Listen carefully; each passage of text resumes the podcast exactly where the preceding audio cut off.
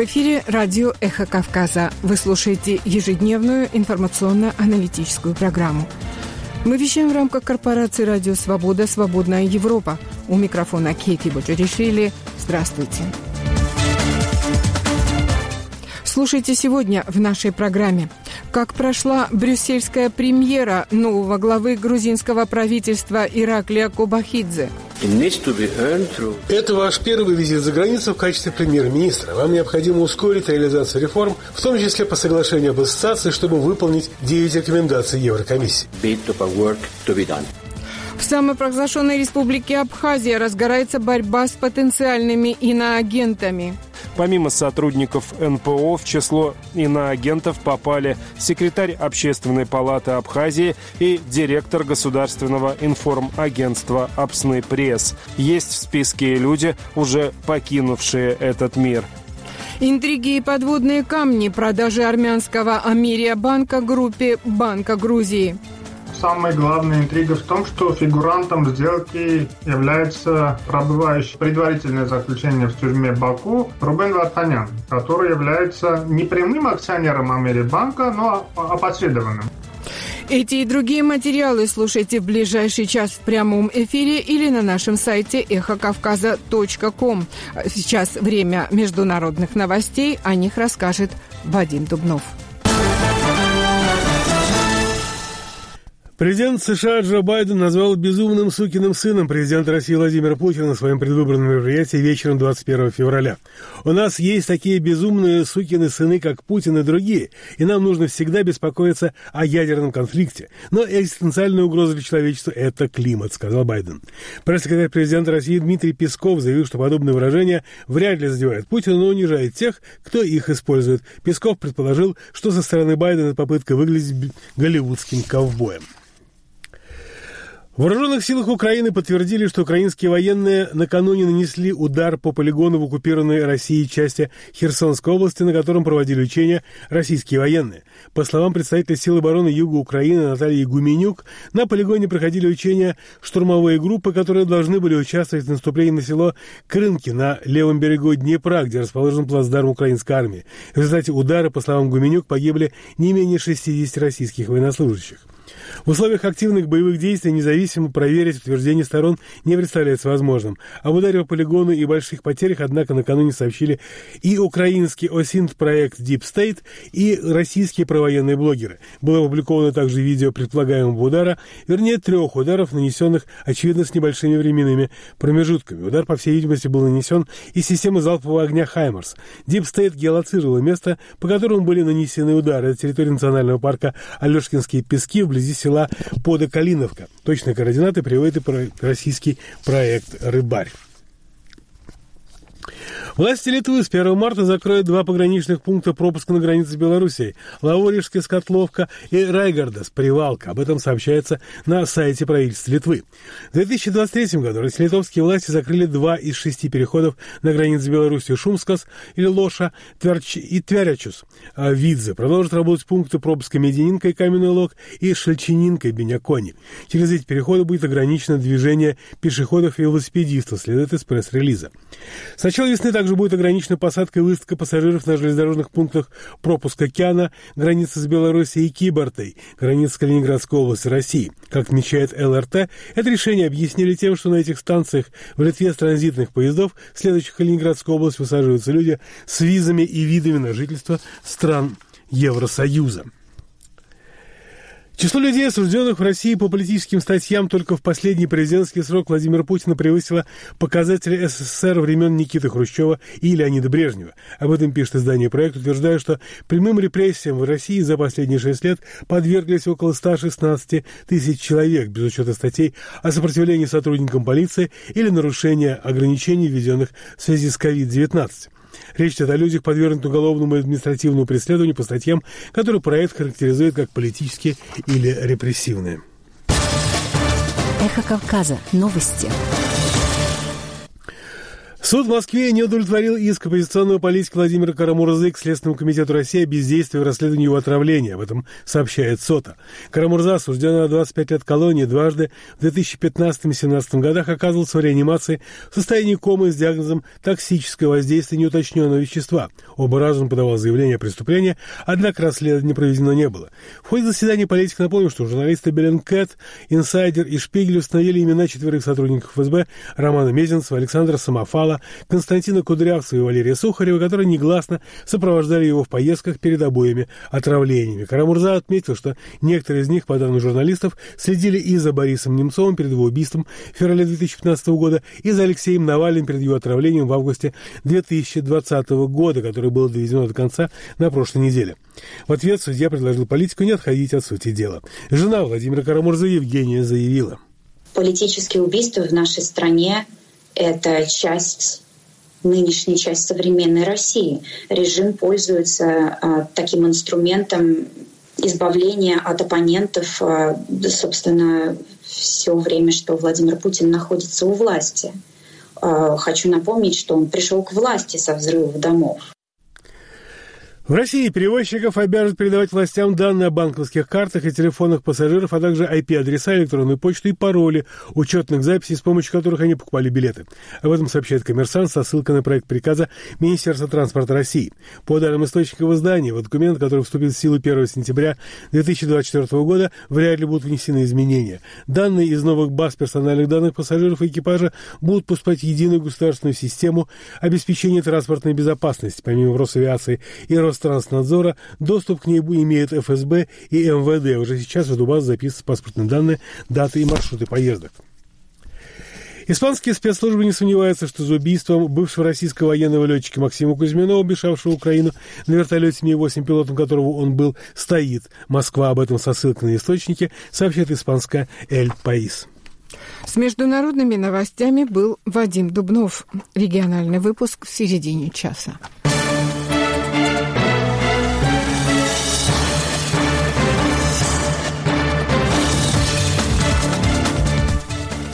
Вы слушаете радио «Эхо Кавказа», ежедневную информационно-аналитическую программу. В студии работает Кэти Бучерешвили. Переходим к темам дня. Завершился первый зарубежный визит премьер-министра Грузии Ираклия Кобахидзе в Брюссель, где он посетил главные офисы институтов Евросоюза и штаб-квартиру НАТО. Также правительственная делегация Грузии приняла участие в заседании Совета Ассоциации Грузия-ЕС и комиссии НАТО-Грузия. О самых примечательных эпизодах визита Ираклия Рогвелидзе. Это не первый визит Ираклия Кобахидзе в Брюссель. В апреле 2021 года в рамке председателя грузинской мечты он встречался с президентом Европейского совета Шарлем Мишелем и депутатами Европарламента для обсуждения отношений между Евросоюзом и Грузией. Нынешний визит оказался более насыщенным. Первый день, 20 февраля, премьер-министр Грузии провел встречи верховным представителем Европейского союза по иностранным делам и политике безопасности с Жозепом Борелем, еврокомиссаром Оливером Вархеем и Шарлем Мишелем. На следующий день собеседниками премьера стали президент Европейского парламента Роберто Мецола и генеральный секретарь НАТО Йенс Столтенберг. Это ваш первый визит за границу в качестве премьер-министра. Вам необходимо ускорить реализацию реформ, в том числе по соглашению об ассоциации, чтобы выполнить 9 рекомендаций Еврокомиссии. Заявил на первой встрече Жозеп Борель. По оценке наблюдателей, Кобахидзе тепло встретили в Брюсселе, и он выразил ответное чувство хозяевам. По словам руководителя Института Европа-Грузия Георгия Мелашвили, в целом было заметно, что фундаментальные вопросы по-разному трактовались премьер-министром правительства грузинской мечты и Брюсселем. В первую очередь, это был важный визит, во время которого наши европейские партнеры узнали, кто такой Ираклий Кобахидзе, поговорили с ним. И крайне интересно, какая была риторика самого Кобахидзе. Он был сравнительно притихший по сравнению со своим предшественником, который отличался агрессивным тоном, я бы сказал. Кобахидзе пытается быть более изощренным, Кобахидзе пытается быть более, в какой-то степени, терпеливым. Но сами месседжи, которые были озвучены, они, по сути своей, не меняются. Грузинская мечта продолжает пытаться удержаться во власти любой ценой. И главная помеха для них – это те реформы, которые необходимо провести, чтобы Грузия в конце концов стала членом ЕС. Брюссель прекрасно понимал, что никакого ресурса на выполнение этих реформ у нынешнего правительства грузинской мечты по сути своей нет. Поэтому был определенный скепсис в брюссельских кругах относительно этого визита, который, мы можем сказать, что в определенной степени, по крайней мере, оправдался. Поскольку сразу после или во время, даже во время этого визита, грузинская мечта приняла поправки в избирательный кодекс, которые идут вразрез с тем, что нам рекомендовала Венецианская комиссия. Однако, по мнению эксперта, явно просматривалось желание премьера показать проевропейскому электорату Грузии свою приверженность евроинтеграции, и это вполне объяснимо. Все последние опросы общественного мнения демонстрируют, что более 80% граждан страны желали бы видеть страну полноправным членом объединения. В ходе визита Кобахидзе с неожиданной инициативой выступила Венгрия ускорить начало переговоров о вступлении Грузии в Евросоюз. И это в то время, когда Будапешт категорически сопротивлялся таким шагам в отношении Украины. 20 февраля на встрече в Совете Ассоциации помимо Борреля присутствовали министр иностранных дел Венгрии Питер Сиарто и еврокомиссар от Венгрии Оливер Вархей, что, по словам наблюдателей, выглядело необычно.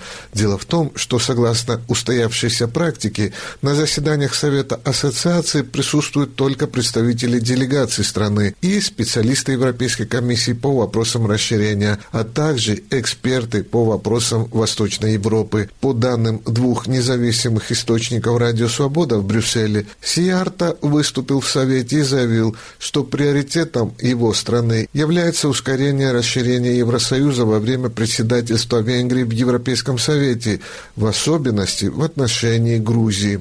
Напомним, Венгрия, которая является стратегическим партнером Грузии и участвует в проекте Черноморского подводного энергетического кабеля, будет с июля полгода председательствовать в Европейском Совете. По мнению Георгия Мелашвили, намерение официального Будапешта легко объяснимо. Столкнувшись с растущей изоляцией внутри Евросоюза, Венгрия пытается построить прочные связи с менее либеральными режимами, в том числе с Грузией. Грузинская мечта давно известна своей особой любовью к Орбану, тем, что их позиции по очень многим вопросам, в том числе по вопросу Украины, были похожи. Проблема главная альянса такого с Венгрией в том, что на сегодняшний день Венгрия не рукопожатная страна на сегодняшний день в Евросоюзе, и от ее поддержки мы получаем больше проблем, чем бенефитов.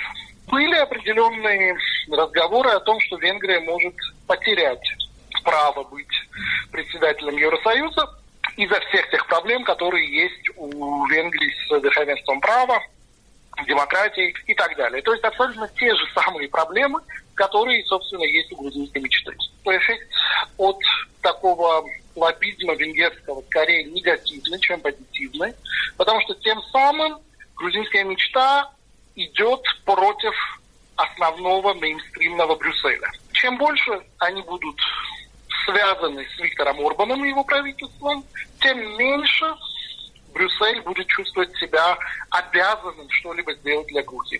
Поскольку Орбан – это и так определенная головная боль для Брюсселя, и они очень не хотят добавления еще одной головной боли. В свою очередь, по словам Рикарда Йозвека, европейского редактора «Радио Свобода», инициатива Венгрии означает, что она планирует во время своего председательства попытаться начать переговоры о вступлении Грузии в Евросоюз. Впрочем, по словам эксперта, для этого Еврокомиссия должна подготовить еще один отчет о расширении, который увидит свет не раньше осени 2024 года, и рекомендовать начало переговоров, после чего государства Евросоюза должны обсудить его и принять единогласное решение. При этом должны быть учтены многие факторы, в том числе выполнение 9 условий Евросоюза. В последний день своего визита, 21 февраля, Кобахидзе встретился с генеральным секретарем НАТО Йенсом Столтенбергом. На совместной пресс-конференции перед встречей Столтенберг заявил, что Альянс полностью поддерживает суверенитет и территориальную целостность Грузии. Об этой поддержке постоянно напоминалось и на встречах Кобахидзе с представителями Евросоюза. Говоря о развитии сотрудничества НАТО-Грузия, Столтенберг приветствовал шаги, предпринятые в направлении развития кризисного управления, кибербезопасности, обороноспособности и защищенных коммуникаций. Также он заявил, что Грузии необходимо ускорить реформы для достижения большей демократии и процветания на пути к полноправному членству в евроатлантической семье. Из Тбилиси Ираклий Рогвелидзе специально для «Эхо Кавказа». В Абхазии разгорается борьба с потенциальными иноагентами. Недавно провластный телеграм-канал распространил в соцсетях список, в который помимо сотрудников неправительственных организаций попали люди, подписавшие в январе 2022 года обращение к властям самопровозглашенной республики в поддержку абхазских НПО. Текст абхазского автора, имя которого в целях защиты от российского репрессивного законодательства о нежелательных организациях «Мы не разглашаем», читает мой коллега Демис Палантов. Проект закона об иностранных агентах, направленный президентом Абхазии Асланом Бжане в парламент, остается одной из главных тем в республике. В настоящее время в социальных сетях идет бурное обсуждение опубликованного одним из провластных телеграм-каналов так называемого списка иноагентов в Абхазии, который на самом деле является списком сотен людей, подписавших 2 года назад обращение к президенту, спикеру парламента и премьер-министру с возражениями против этого готовившегося в Минюсте законопроекта.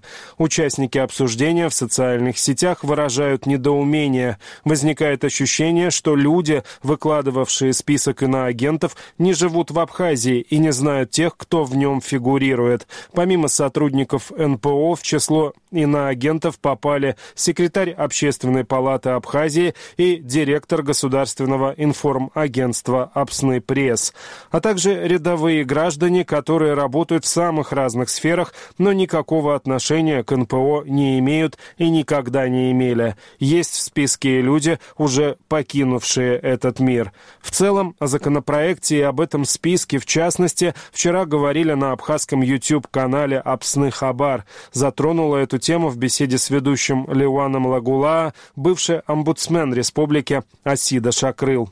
Как стало возможным в Абхазии, которая имеет такую тяжелую историю, связанную с репрессиями, которая пережила войну такую, да, грузино-абхазскую, и махаджирство, и вот много, да, вот таких вот в нашей истории тяжелых для нашего народа моментов. Как стало возможным, вот казалось бы, совсем недавно, 100 лет еще нет, да, мы пережили 37-е годы.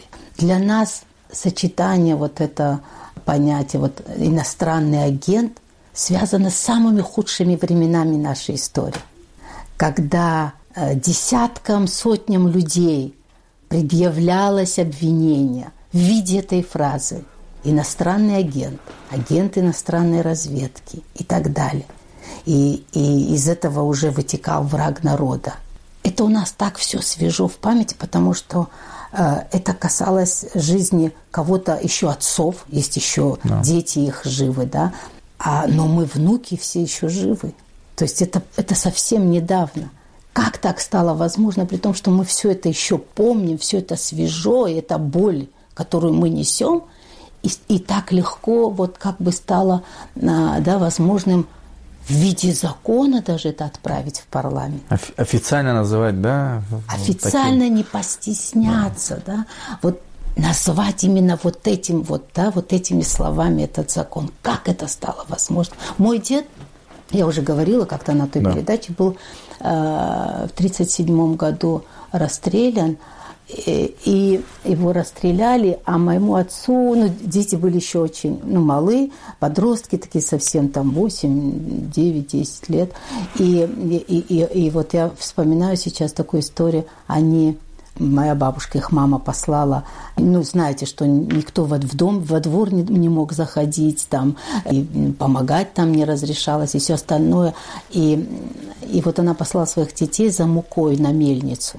И мой отец со своим братом младшим пошли за мукой. И когда они подошли к мельнице, там вот несколько... Ну, люди приходили, обычно же у мельницы там... Собираются, разговаривали. И они так увидели их и говорят, вот пришли дети предателя, врага народа. Они тоже муку хотят. И вот тот мешочек, который они держали, закинули вот так высоко, что застряло на макушке этой мельницы. И мой дядя сейчас мне про это рассказывал недавно даже. Говорит, мы такие расстроенные, заплаканные, ну, как бы вот ушли. И я почему как-то это вспомнила? Потому что не понимать нельзя, что это вот деление людей на... своих, чужих, первосортных, второсортных, врагов, не врагов. Ну как это стало возможным, что президент позволил себе отправить такой закон в парламент?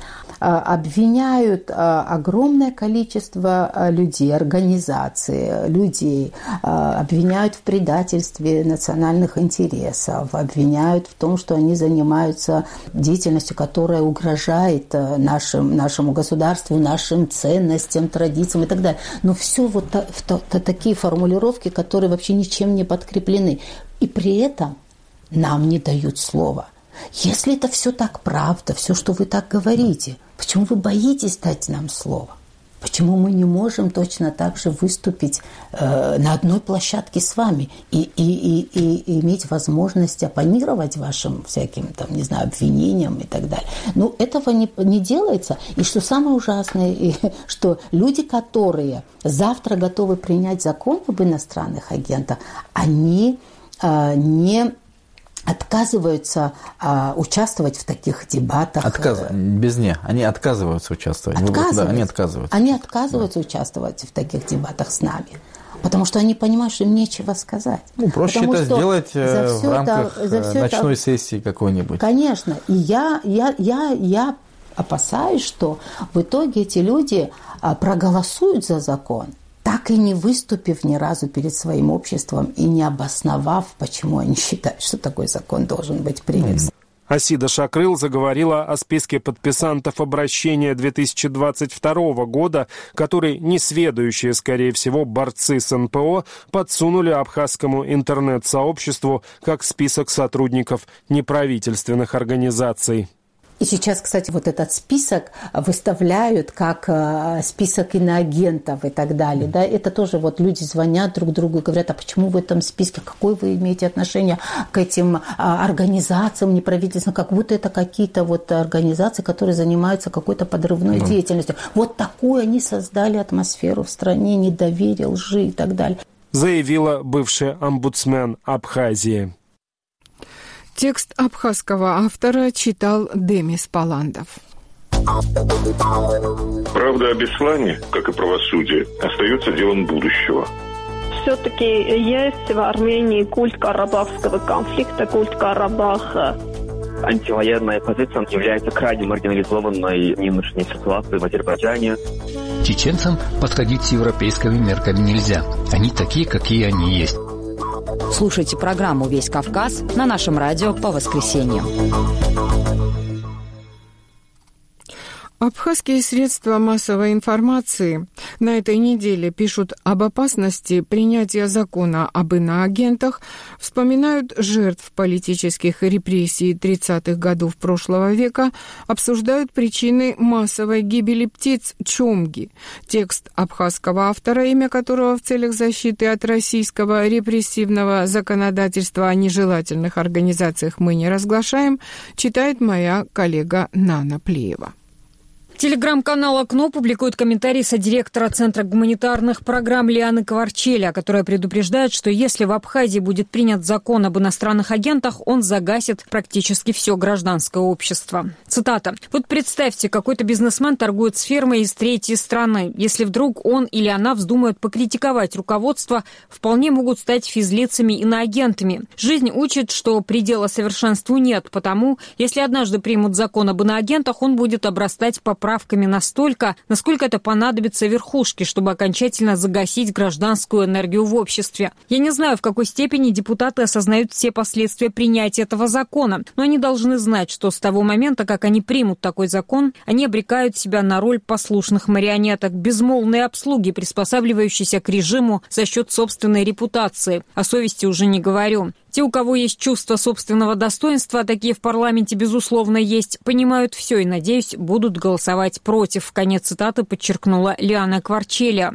Ну а уполномоченная по правам ребенка Мактина Джинджолия на этой неделе в интервью агентству «Апсныпресс» прокомментировала ситуацию с сексуальным насилием в отношении детей в Абхазии. По данным Генпрокуратуры республики, с 2017 по 2023 годы было возбуждено 11 уголовных дел по фактам совершения преступлений против половой неприкосновенности лиц несовершеннолетнего возраста. Джинджолия обращает внимание на наиболее табуированный вид насилия – сексуальное насилие в отношении детей. Джинджолия говорит, цитата, «Сексуальное насилие в отношении жертвы может быть совершено как со стороны незнакомых людей, так и со стороны родственников, что является еще более травмирующим фактором для ребенка. Самой главной проблемой в преступлениях, связанных с половой неприкосновенностью несовершеннолетних, является их латентность. Ввиду сложившегося менталитета семейных и иных связей, ребенок боится рассказать об этом или указать на виновного. Этот фактор является одной из основных причин того, что о случаях сексуального насилия не поступают заявления в соответствующие правоохранительные структуры», конец цитаты, отметила Мактина Джинджолия. Она уточнила, что это осложняет борьбу с ними.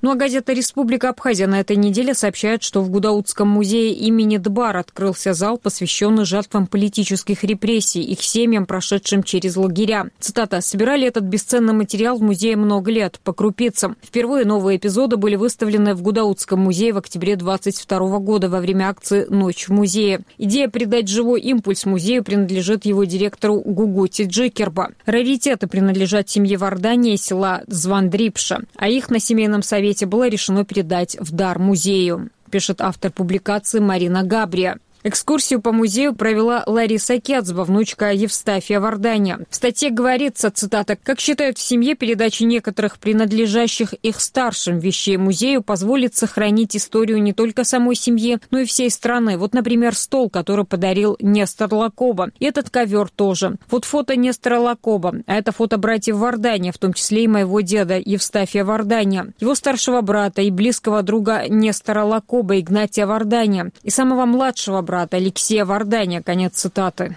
В музее состоялась и встреча многочисленных родственников семей репрессированных. Ирина Вардания рассказала об отце. Она, любимая дочь своих родителей, вместе со всей страной пережила все ужасы политического террора в 1937 году. По ее словам, это страшная веха в истории страны, когда была уничтожена абхазская интеллигенция. Молодые, красивые, умные, образованные люди. Лучшие сыновья Абхазии. Ее элита попала под жернова репрессии.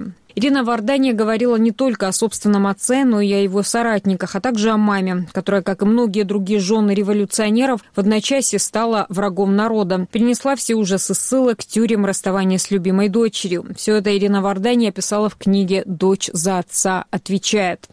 В абхазском сегменте социальных сетей на этой неделе бурно обсуждается массовая гибель птиц чомги. О том, что это за птицы, почему они гибнут, рассказал агентству «Апсныпресс» директор Института экологии Роман Дбар. Как пояснил ученый, зима – это наиболее тяжелое время для всех животных. В это время часто погибают старые, ослабевшие и больные особи. Что касается массовости, то это оценка субъективная, созданная на основе впечатления людей от картины в социальных сетях. Птиц могла поразить инфекция, говорит ученый, что периодически случается, особенно с большими скоплениями пернатых, цитата. Болезни могут быть самыми разными. Мы сейчас даже не можем точно сказать, какие именно. Это могут быть и вирусные инфекции, бактериальные и паразитарные, самые разные. Они наиболее часты в период, когда формируются крупные скопления, и птицы ослабевают от трудной зимовки. Любой крестьянин, который в хозяйстве содержат птиц, знают, что периодически происходит падеж среди домашних пернатых. Если, скажем, в домашних условиях можно сделать прививки или попытаться лечить птиц препаратами, то в природе это сделать невозможно. Поэтому периодически происходит гибель пернатых. При этом выжившие оказываются с более сильным иммунитетом, который и передают своему потомству. Конец цитаты добавил Дбар. Директор Института экологии считает, что на городских пляжах муниципальным службам необходимо собирать и уничтожать мертвых птиц, как того требуют нормы, установленные ветеринарной службой. Ну а за пределами городских и поселковых пляжей в природе их утилизация происходит естественным образом. Текст абхазского автора читала Нана Плеева. Читаем прессу.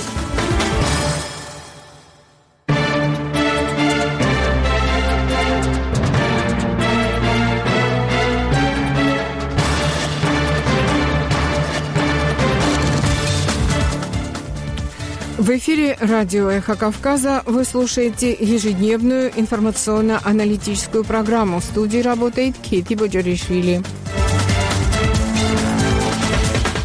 Время краткого регионального выпуска новостей, который представит Вадим Дубнов.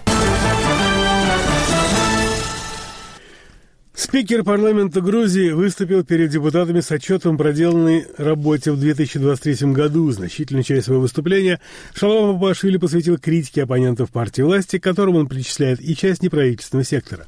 Представители разных НПО в течение года распространяли разного рода дезинформацию, утверждает председатель парламента. Печальная реальность заключается в том, что правительству и нашему обществу пришлось бороться за дезинформацию в одиночку.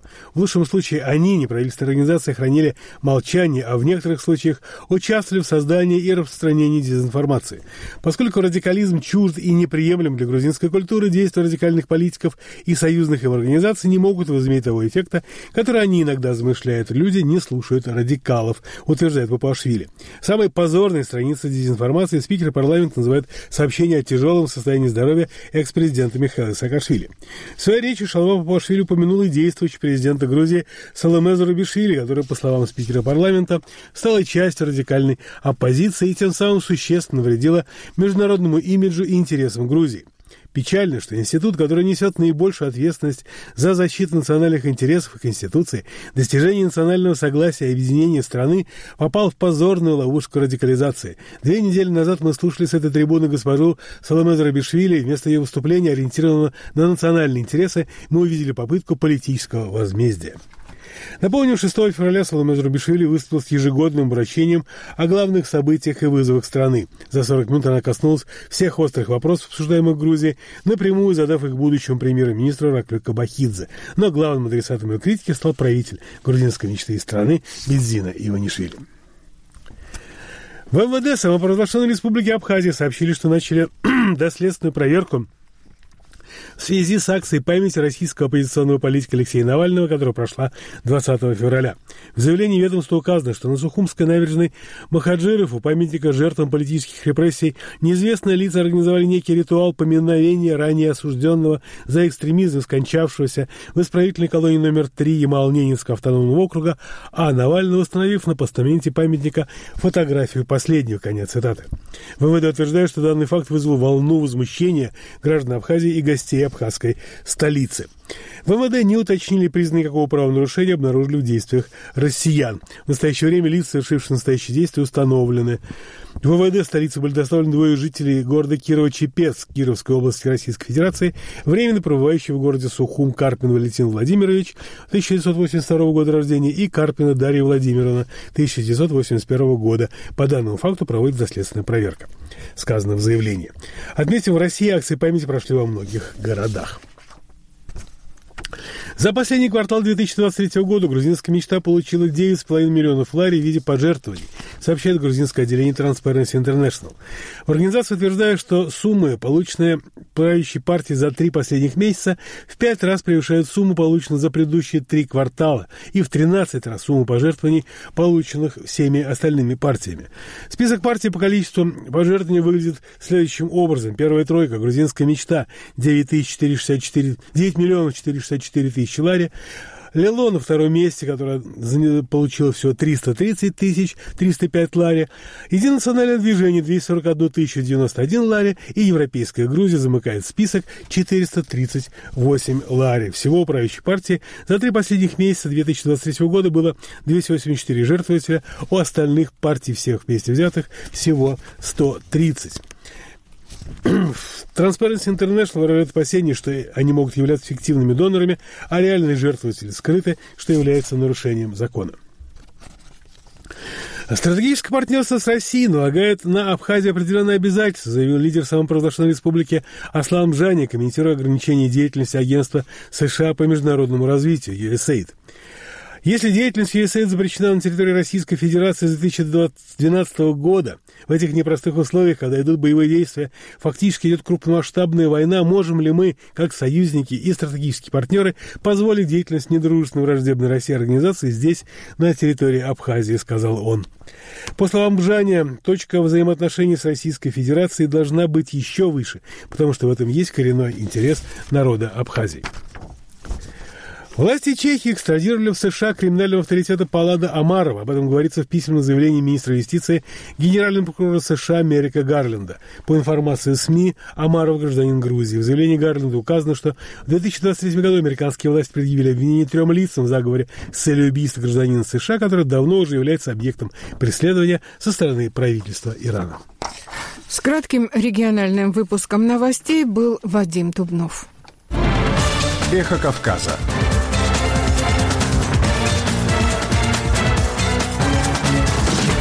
Репортажи, экспертные оценки. Социальные и культурные новости. Из Тбилиси, Сухуми, Цхинвали. Наш адрес в интернете эхокавказа.ком. Эхо Кавказа. Продолжаем программу.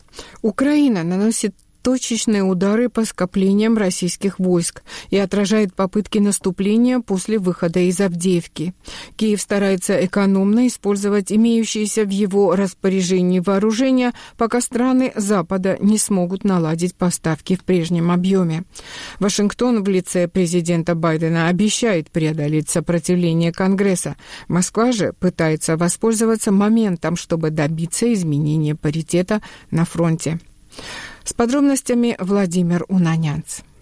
Украинские вооруженные силы взяли на себя ответственность за удар по полигону близ населенного пункта Подокалиновка в Херсонской области, в результате которого предположительно погибли десятки российских военных. По данным ВСУ, в результате ракетной атаки были убиты по меньшей мере 60 солдат и офицеров. Российская сторона пока никак не комментирует произошедшее. Ранее аналогичный удар, как сообщалось, был нанесен по полигону под Волновахой в Донецкой области. Там в результате попадания 2 ракет, выпущенных из реактивных систем залпового огня HIMARS, также погибли десятки военнослужащих. Молчание Москвы многие связывают с тем, что российские власти не готовы комментировать гибель большого количества своих военных на волне победных речей по поводу перехода населенного пункта Авдеевка под контроль России, который, по данным как западных разведок, так и некоторых так называемых военкоров, дался Москве слишком дорогой ценой. Президент России Владимир Путин старается преподнести согражданам тактический успех в Авдеевке чуть ли не как окончательную победу России в войне. Руководство Вооруженных сил Украины издало приказ об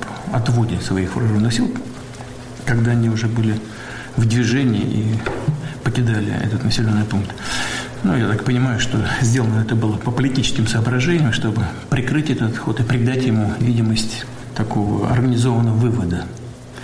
Мы видим и знаем, что это не так, что это было на самом деле бегство в прямом смысле этого слова. Закрепить превосходство Владимир Путин, очевидно, решил, совершив полет на стратегическом бомбардировщике ракетоносца Ту-160М, при помощи которых Москва регулярно обстреливает украинские города. Полет, маршрут которого, по словам пресс-секретаря российского президента Дмитрия Пескова, был военной тайной, продлился около получаса. Но если Владимир Путин даже демонстрацию военной мощи предпочитает проводить как можно дальше от линии фронта, его украинский визави Владимир Зеленский, наоборот, старается показать всему миру, что Украина далека от поражения. Интервью консервативному американскому телеканалу Fox News, аудитория которого симпатизирует преимущественно республиканцам, блокирующим новый пакет помощи Украине, Зеленский дал всего в нескольких километрах от линии соприкосновения. Глава государства сравнил российский успех в Авдеевке с тем, чего смогли добиться ВСУ за 2 года войны, дав понять, что и этим тактическим продвижением Москва обязана затягиванию принятия соответствующего законопроекта. законопроекта Конгрессом.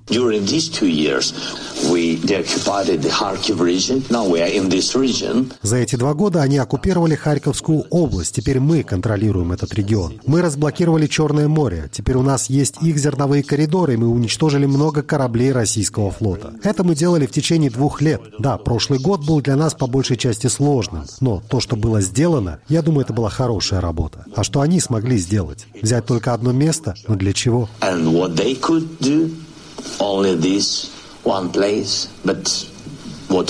Тем не менее, задержка в предоставлении военной помощи со стороны США, по мнению экспертов, может повлиять на расклад сил. Несмотря на усилия ЕС по увеличению объемов поставок, Вашингтон остается лидером в этом вопросе. Евросоюз, исходя из особенностей бюрократического устройства Содружества, не может тягаться с США в построении финансовых, технологических и технических цепочек, которые бы позволили создать единый механизм для предоставления подобной помощи. Несмотря на то, что часть государств ЕС уже анонсировали новые пакеты финансирования, другие блокируют подобные инициативы. В частности, парламент Германии проголосовал против предложения оппозиционного блока ХДС-ХСС с требованием о расширении военной помощи Украине, включающей поставки дальнобойных ракет «Таурус». В Киеве указывают на опасность подобного промедления, замечая, что в условиях экзистенциальной войны Запад не может оправдываться усталостью от длящегося 2 года конфликта.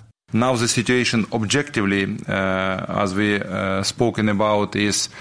непростая из-за нехватки артиллерийских боеприпасов. Это причина номер 1. Вторая причина – это преобладание российских сил в воздухе. Поэтому, когда мы получим самолеты F-16, мы сбалансируем ситуацию на поле боя, и нам будет намного легче. Я верю, что Соединенные Штаты продолжат поддерживать Украину. Европейский Союз, Япония, все страны Большой Семерки, МВФ и все остальные международные финансовые организации. Нам нельзя говорить об усталости, потому что это экзистенциальная война. Нельзя утомляться, когда сражаешься за свое будущее, за свою жизнь, за наш мир, взаимной безопасности и мировой порядок.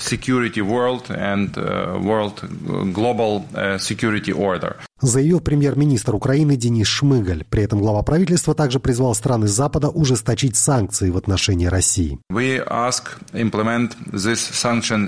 просим реализовать эти санкции как в экономической, так и в политической сфере в отношении личностей, которые причастны к агрессии России и к убийствам людей.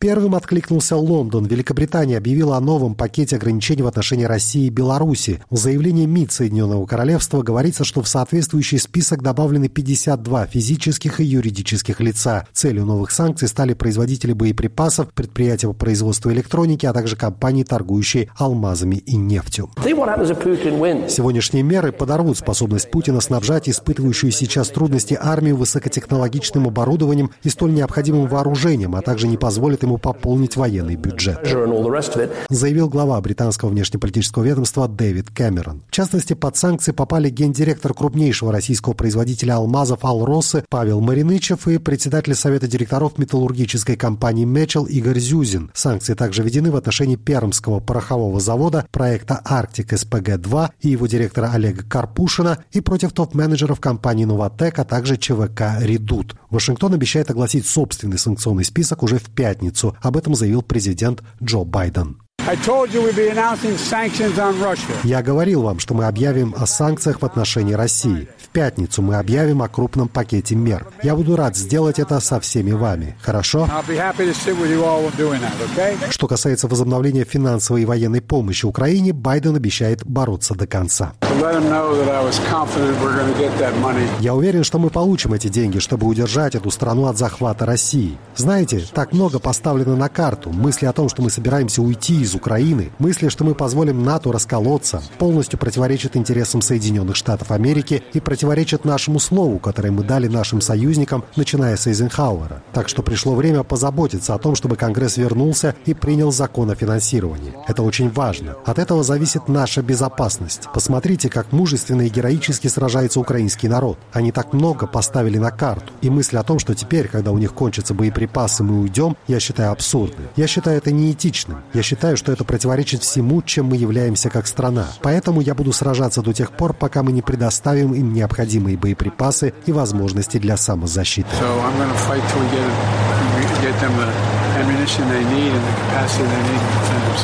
В Москве при этом крайне недовольны американским президентом и его высказываниями в адрес лично Владимира Путина. Во время сбора средств в Сан-Франциско Байден назвал президента России «crazy sob», то есть «сумасшедшим сукиным сыном», используя в качестве обидного выражения именно аббревиатуру. Представитель Кремля Дмитрий Песков считает, что слова американского лидера позорные и стыдные для США, не могут уязвить российского президента.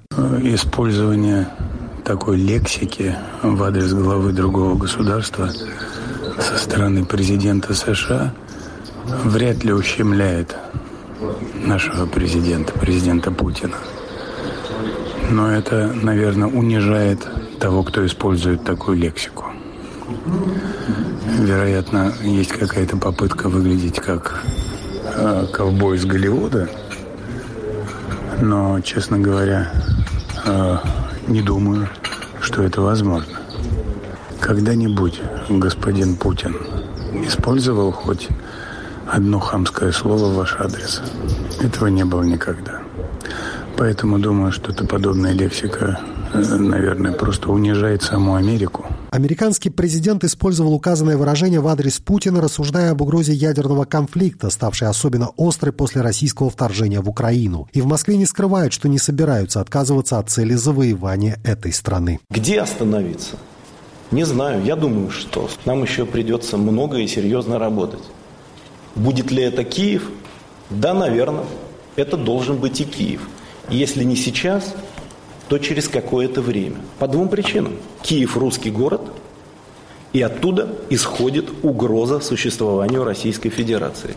Интернациональная угроза, потому что, хоть Киев и русский по своим корням город, он управляется интернациональной бригадой противников России во главе с Соединенными Штатами Америки. Заявил бывший президент России по совместительству заместитель председателя Совета Безопасности Российской Федерации Дмитрий Медведев. На Западе считают, что слова Медведева отражают реальные желания Кремля захватить большую часть территории Украины и установить в Киеве покорный пророссийский режим. Вместе с тем, по словам источников международных СМИ в Вашингтоне, у них нет ощущения, что у Москвы есть осмысленный план достижения этих целей. Предлагается просто продолжать действовать так же, как сейчас, ожидая, что с течением времени Россия победит за счет перевеса в количестве людей и техники.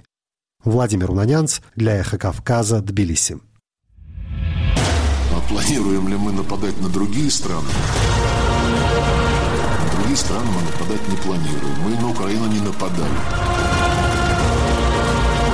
Киев атаковали в 4 утра.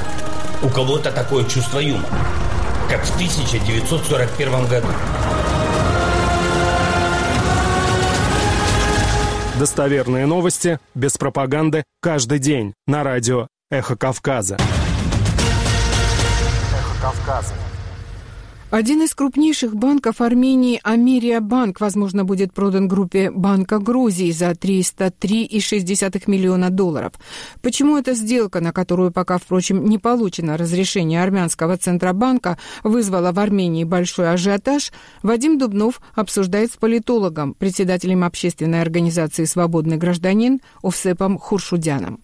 Сделка о продаже Америабанка еще не заключена, ожидается разрешение Центробанка, но уже вокруг этого процесса очень много слухов, мифов и интриг. Почему? Конечно, самая главная интрига в том, что фигурантом сделки является пробывающий предварительное заключение в тюрьме Баку Рубен Варданян, который является не прямым акционером Америбанка, но опосредованным. Он является акционером Imast Group, который является, в свою очередь, акционером 48,5% Америбанка. Ну, Америбанк один из крупнейших банков в Армении, и у общества возник вопрос, а не является ли вот эта сделка попыткой влияния Азербайджана через заложника, так скажем, Рубена Варданяна на финансовую сферу Армении. Он сейчас, находясь в бакинской тюрьме, может подписать любые документы, а там это далеко не демократическая страна, и мы знаем, какие пытки применялись и к своим собственным оппозиционерам, и тем более уже могут применяться к армянским военнопленным. Мы сейчас в обществе обществе идет вот это требование, чтобы Центральный банк не подтверждал эту сделку. Хотя до сделки еще есть время, потому что собрание акционеров обоих банков должны подтвердить. Потом есть вопросы и к грузинскому банку, потому что странным образом оказалось, что его отделением или партнером является банк в Белоруссии. Ну, хотя Грузия в целом, ну, понятно, демократическая страна, и там регуляции какие-то присутствуют, но все-таки это тоже вызывает вопросы в Армении. А вы сейчас знаете, что армянское общество очень скептически, так мягко скажем, относится ко всему, что связано с Россией, Белоруссией. Вот по этому поводу у меня сразу несколько вопросов. Во-первых, даже если принять версию давления на Варданяна в Баку, как технологически он может подписать эту продажу? Он не владелец этих акций, он передал их в траст. Он может, например, иметь Zoom-колл, как мы с вами сейчас, и попросить ту компанию, которому он передал в доверительное управление, попросить, например, пойти на эту сделку, взамен чего, естественно, ему что-то могут обещать. Например, выпустить его из тюрьмы или смягчить какие-то условия его содержания. Были сообщения устройства Америабанка таково, что, в общем, ни один акционер не может дать единоличного согласия на продажу. Насколько это так, Павел? Да, собрание акционеров решает. То есть, естественно, банк уже имеет согласие вот этой Imast Group, которая является фактически основным акционером. Да? Ну, там много миноритариев также, но 48,5% это практически уже контрольный пакет. То значит, что предварительно с Рубеном Варданяном, ну, во всяком случае, есть такое мнение в обществе, и я тоже уверен в этом, это было согласовано. И почему это ни с того ни с сего именно этот банк решил купить грузинский банк? При том, что мы тоже не имеем информации, а что это за грузинский банк, не в том смысле, кто его акционеры, да, потому что там довольно солидные акционеры, там английский банк говорилось и так далее, но кто занимается его менеджментом и кто может именно управлять также информацией. А банки — это масса личной информации, масса клиентов тут, и вся эта личная, персональная и бизнес-информация может оказаться в руках недобросовестных менеджеров или одного, например, менеджера, который может быть связан с азербайджанскими спецслужбами. Могу я это предположить, и общество тоже, и учитывая, насколько большое влияние Азербайджан имеет в некоторых структурах в Грузии. На основании чего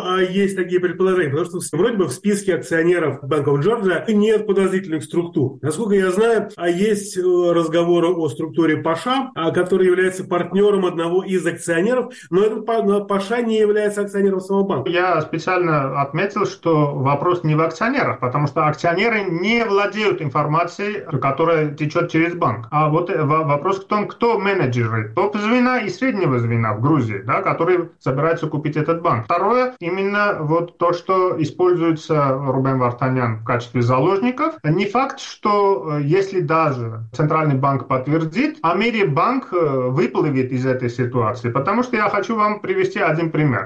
У нас в Армении сейчас идет флешмоб не пользоваться услугами российских ФСБшников, которые стоят в Звартноте. В аэропорту Звартнот пограничники, да? Да, пограничники. Просто для слушателей. Да. Их, в принципе, не так уж много, там в основном армяне. И вот сейчас армянские клиенты в данном случае, потому что это все-таки обслуживающий персонал, даже если это паспортный контроль, да, сейчас будут отказываться с ними вообще контактить и будут требовать, чтобы их обслуживал армянский персонал. То же самое здесь с банком. Если вдруг будут какие-то сомнения, что это нечистоплотный банк, или что Азербайджан может воспользоваться этим банком, то даже этот слух может привести к тому, что просто клиенты уйдут из этого банка. Я не думаю, что это умное решение вот таким образом прикупить Америабанк. Вы уже назвали два риска. Риск репутационный для банка и риск для персональных данных. Какие еще есть риски? Политический, конечно, риск. А политический риск связан не только с Азербайджаном, возможностью влияния Азербайджана, но и России, потому что Рубен Варданян известен своими связями в России. И когда он приехал еще 2 года назад здесь,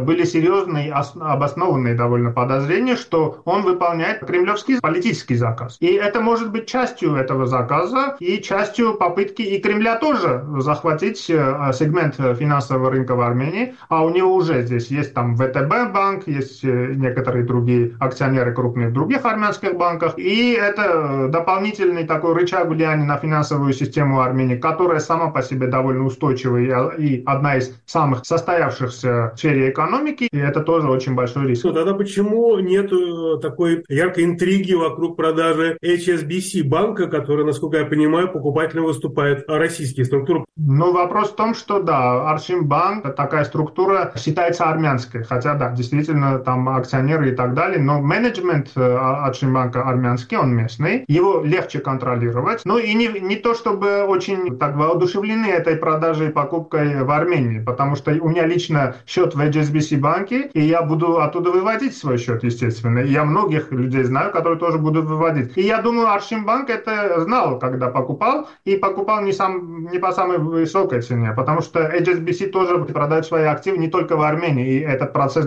начался давно, так что это не диверсия против Армении, так скажем. Да, этот процесс, который, кстати, по моей информации, был продлен, потому что эта сделка должна была быть еще 2-3 года назад, но наши власти, я так понимаю, просили HSBC повременить с этим, так что это тоже не то, чтобы это не вызывает каких-то опасений в обществе. Мы сейчас перечислили два системообразующих банка, которые выходят из-под контроля, собственно говоря, банковского суверенитета, условно говоря, да? ВТБ и NHBC. Почему именно вокруг Америабанка вот такие волнения? HSBC только-только сейчас будет выходить. И притом здесь нету интриги такой, как связано было с Рубеном Варданяном. И опять же, опасности того, что вот Азербайджан непосредственно сможет контролировать или влиять каким-то образом на финансовую сферу Армении или воспользоваться личной информацией. Даже если HSBC покупает Арсимбанк, который в какой-то смысле аффилирован с Россией. Ну, ВТБ это полная катастрофа, потому что мы знаем, что там среди собственников есть даже азербайджанские банки, насколько нам это известно, хотя я последовал. Так что в этом смысле тоже ВТБ потеряла очень в своей репутации, и очень много людей оттуда тоже выходят и выходили после того, как эта информация была опубликована еще года два назад, если я не ошибаюсь, сразу после войны 2020 года. Так что, да, в банковской сфере Армении происходят какие-то передвижки, и даже если эти покупки будут нести с собой опасность для Армении, а я все-таки надеюсь, что Центральный банк не подтвердит вот эту последнюю сделку, все-таки обществу решать, кто будет обслуживать его. Ну и не говоря о том, что мы постоянно требуем от наших властей, чтобы они лично занялись приглашением сюда солидных европейских западных банков.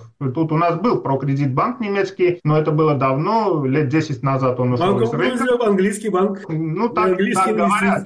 Да. Ну, мы думаем, что нам нужны такие непосредственно не акционеры каких-то банков, которые будут опосредованно участвовать в рынке Армении, а непосредственно какие-то солидные западные банки. Общество к этому готово. Имидж у Запада гораздо более высокий, чем даже у нынешней существующей армянской банковской системы. Если любой солидный западный банк придет, и опыт HSBC об этом и говорит, который был не самый выгодный для клиентов банк в Армении, но он очень пользовался популярностью, потому что ему доверяли как западному солидному банку. То же самое и любой другой западный банк, если непосредственно по своим брендам вступит сюда, и не будет никаких опасений, что у него акционеры сидят в Баку или, не знаю, в Москве, тогда, да, я думаю, что такой банк преуспеет. А последний мой вопрос немножко, конечно, отдает конспирологии, тем не менее, не могу его не задать. А насколько этот процесс вписан вообще в политический процесс последнего времени, связанный с мирным процессом с Азербайджаном? Я думаю, что он непосредственно связан, и никакой конспирологии в этом нету. Естественно, и Москва, и Баку сейчас очень пытаются увеличить свои рычаги влияния на Армению, потому что основной рычаг влияния Баку, то есть постоянные угрозы напасть и попытки, в принципе, даже действия в этом направлении на какие-то границы Армении, захват каких-то территорий,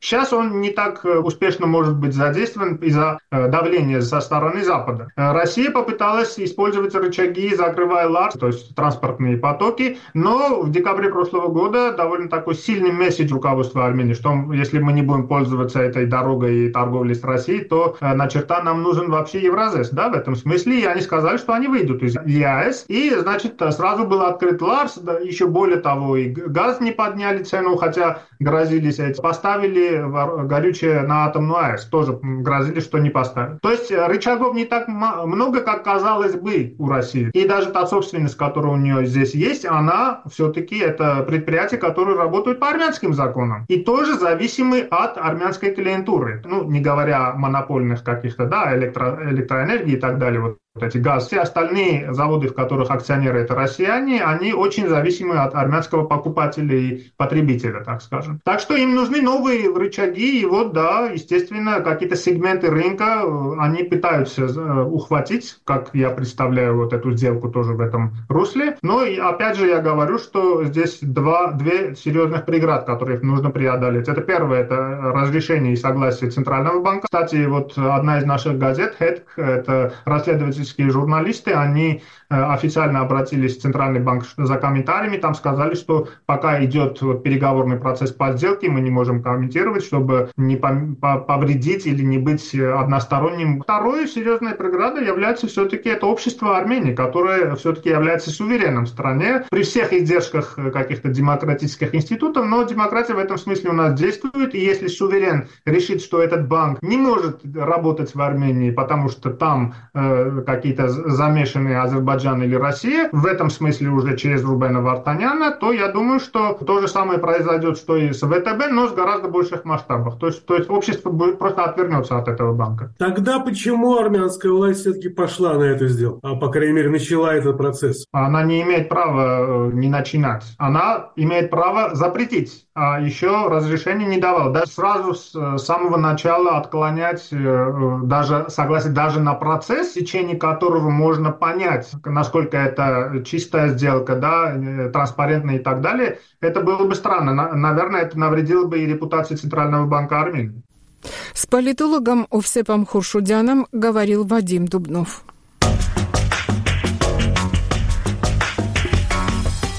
Вы слушали информационно-аналитическую программу на радио «Эхо Кавказа». Наш сайт эхокавказа.ком. На нем вы можете послушать или прочитать материалы программы, а также оставить свои комментарии. Сегодня с вами была Кэти Бучерешвили. Всего вам доброго и до завтра.